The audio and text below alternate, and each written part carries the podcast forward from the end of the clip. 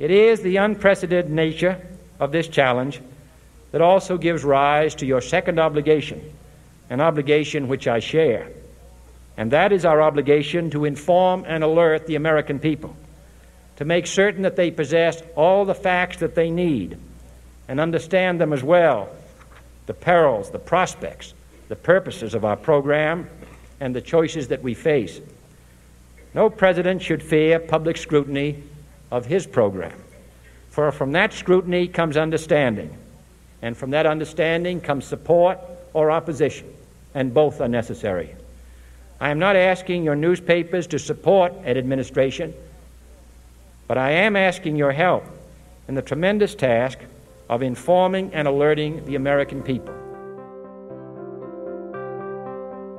Welcome to 10 Minutes on Democracy.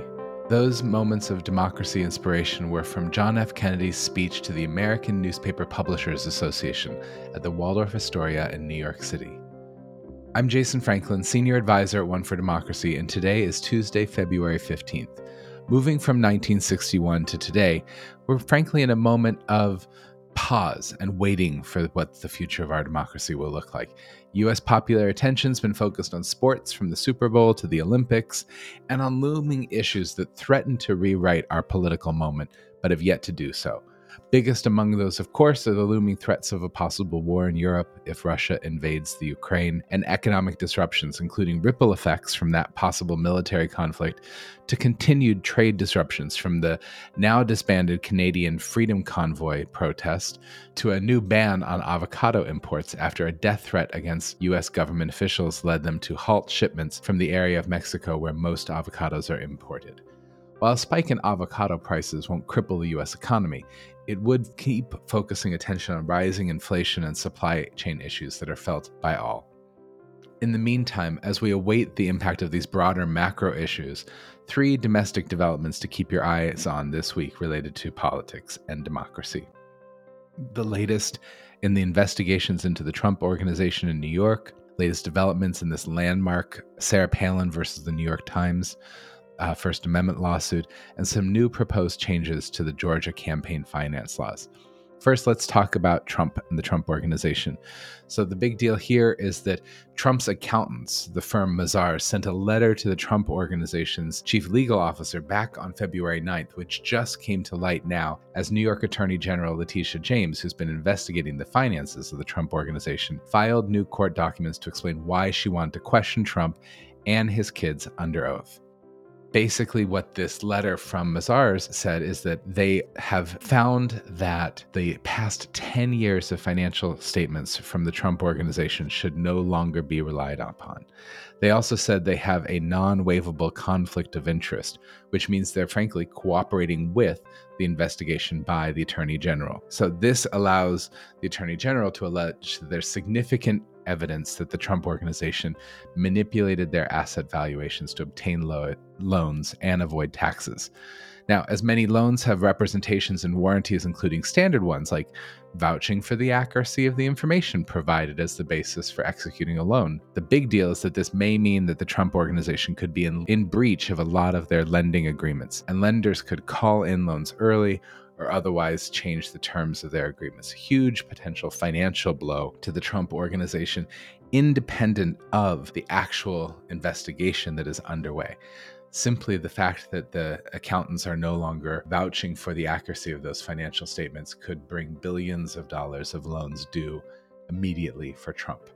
It also uh, triggered a whole rant from Donald Trump against Hillary Clinton and others, and likely more outlashes um, in the days to come.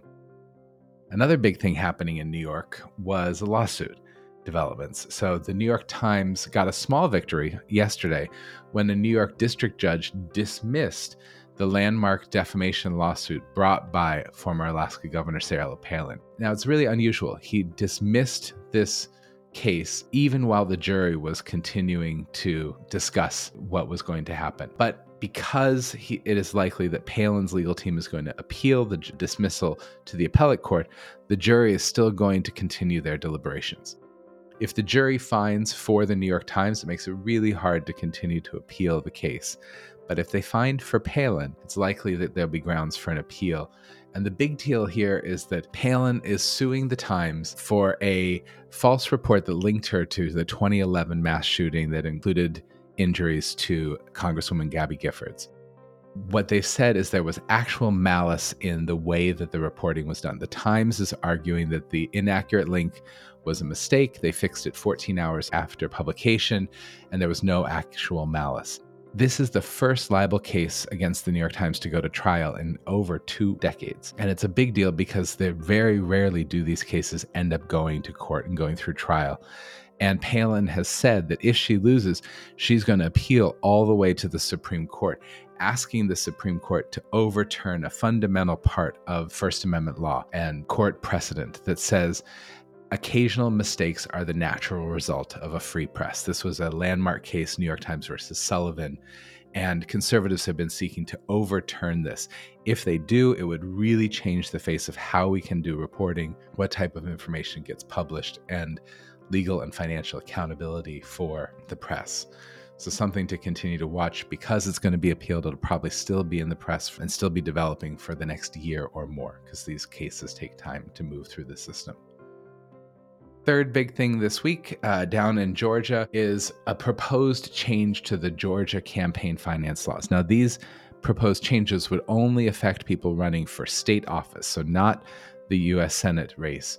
But it's actually united both Stacey Abrams, who's running as the Democrat, and David Perdue, who's running as the Republican challenger against incumbent Brian Kemp. Perdue and Abrams are joining together to push back against Brian Kemp's GOP allies who are trying to rewrite campaign finance laws in Georgia just months before the election. Now, last year, Kemp's allies created an, a law that allowed Kemp to create a new fundraising vehicle, a leadership committee that could allow him to raise unlimited money even while the legislative session was in place. Georgia has had a long time law that prohibits elected officials from raising funds during a legislative session. The idea to stop grift. You can't raise money while you're also voting on things that your donors might be uh, having opinions on. This allowed Kemp to raise money.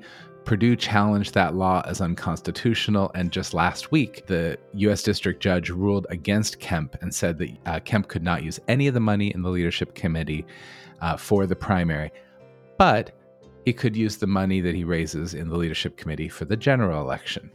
Now, the new law that they're trying to pass is to ban challengers from raising money during the legislative session.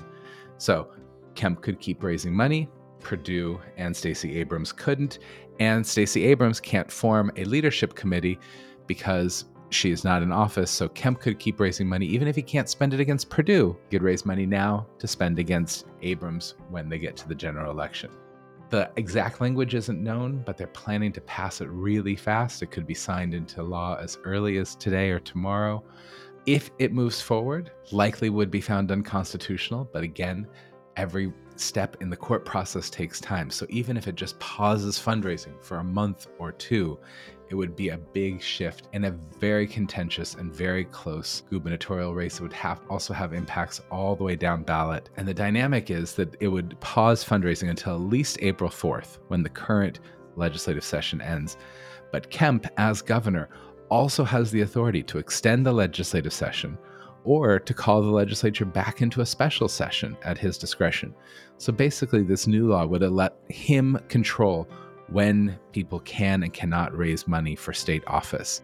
He could end the session and then everyone starts fundraising. And then if he starts to get an edge, he could call back a special session just to stop challengers from raising money again closer to the election. And we all know the dynamics of Georgia was such a close race, and who gets elected governor, secretary of state, on down have big impacts not just for the current midterms and the people of Georgia, but also for what happens in 2024 if Georgia is a swing state that determines the presidency. So, ways that these effects essentially rig the election by rejiggering state campaign finance laws in just one state could have ripple effects for the future of the democracy across the United States. So, something to definitely keep an eye on. There's both rapid fundraising underway and lawsuits that will be filed if this gets passed. But these are the types of attacks on our functioning of our democracy that we have to be looking at right now. So, those are the key developments this week in our democracy. I'm Jason Franklin. I look forward to talking with you again next week on 10 Minutes on Democracy. Take care.